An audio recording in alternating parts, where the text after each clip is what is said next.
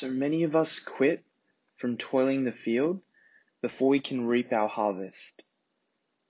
Perhaps you've been through the effort of sowing, watering, and maintaining the land, but have yet to see the seedlings sprout or the crops begin to grow.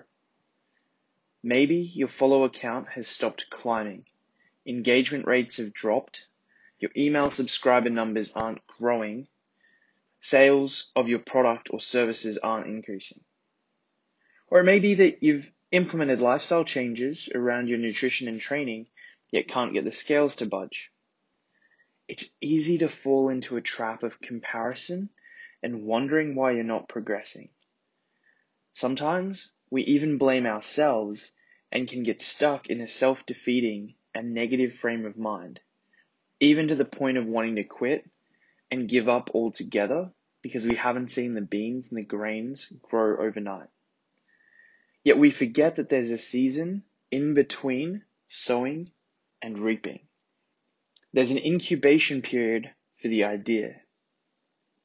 It takes time to notice the transformation of the land, or your body, or your business. Just because you haven't seen the fruits of your labor yet does not mean that they aren't taking shape. Remember, you only see 10% of an iceberg.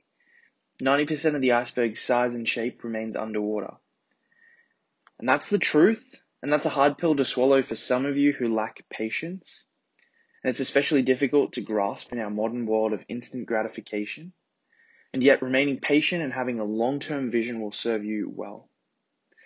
So don't give up while the shoots are growing their roots. The roots are needed for a solid foundation, to produce a good crop yield, and for you to see the benefit and payoff of all your blood, sweat, time, money, energy, and tears. Good things, be that relationships, businesses, opportunities, very much like good fruits and vegetables, take time to grow and mature.